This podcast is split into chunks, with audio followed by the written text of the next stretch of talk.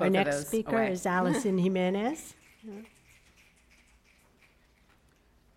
Good evening. Hello, my name is Allison Jimenez, and I am here to register my strong opposition to moving the immersion program from Key Elementary School. I am a Lyon Village resident and the mother of a fourth grader and a kindergartner as Key, as well as a certified elementary educator in the state of Virginia. I've taught in schools serving socially and economically disadvantaged students, as well as classrooms that intentionally include children with special needs in three states Ohio, Texas, and Virginia.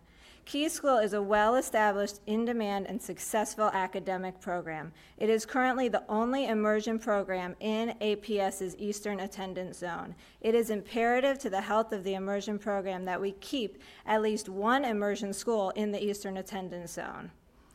In order to preserve the Spanish immersion program at Key, we need to keep it at Key. Key has already undergone many changes lately, excuse me.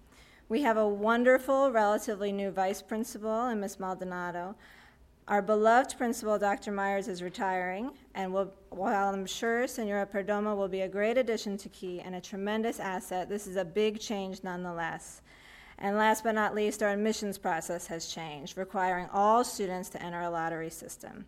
So the face of Key School is changing, the admission process at Key School is changing, and now changing the physical location of the immersion program is being considered as well. This is simply too much change all at once, and I am very concerned about maintaining the 50-50 balance of Spanish speakers to English speakers that is necessary for a successful immersion program if we move out of our current location and away from the neighborhood that Key serves.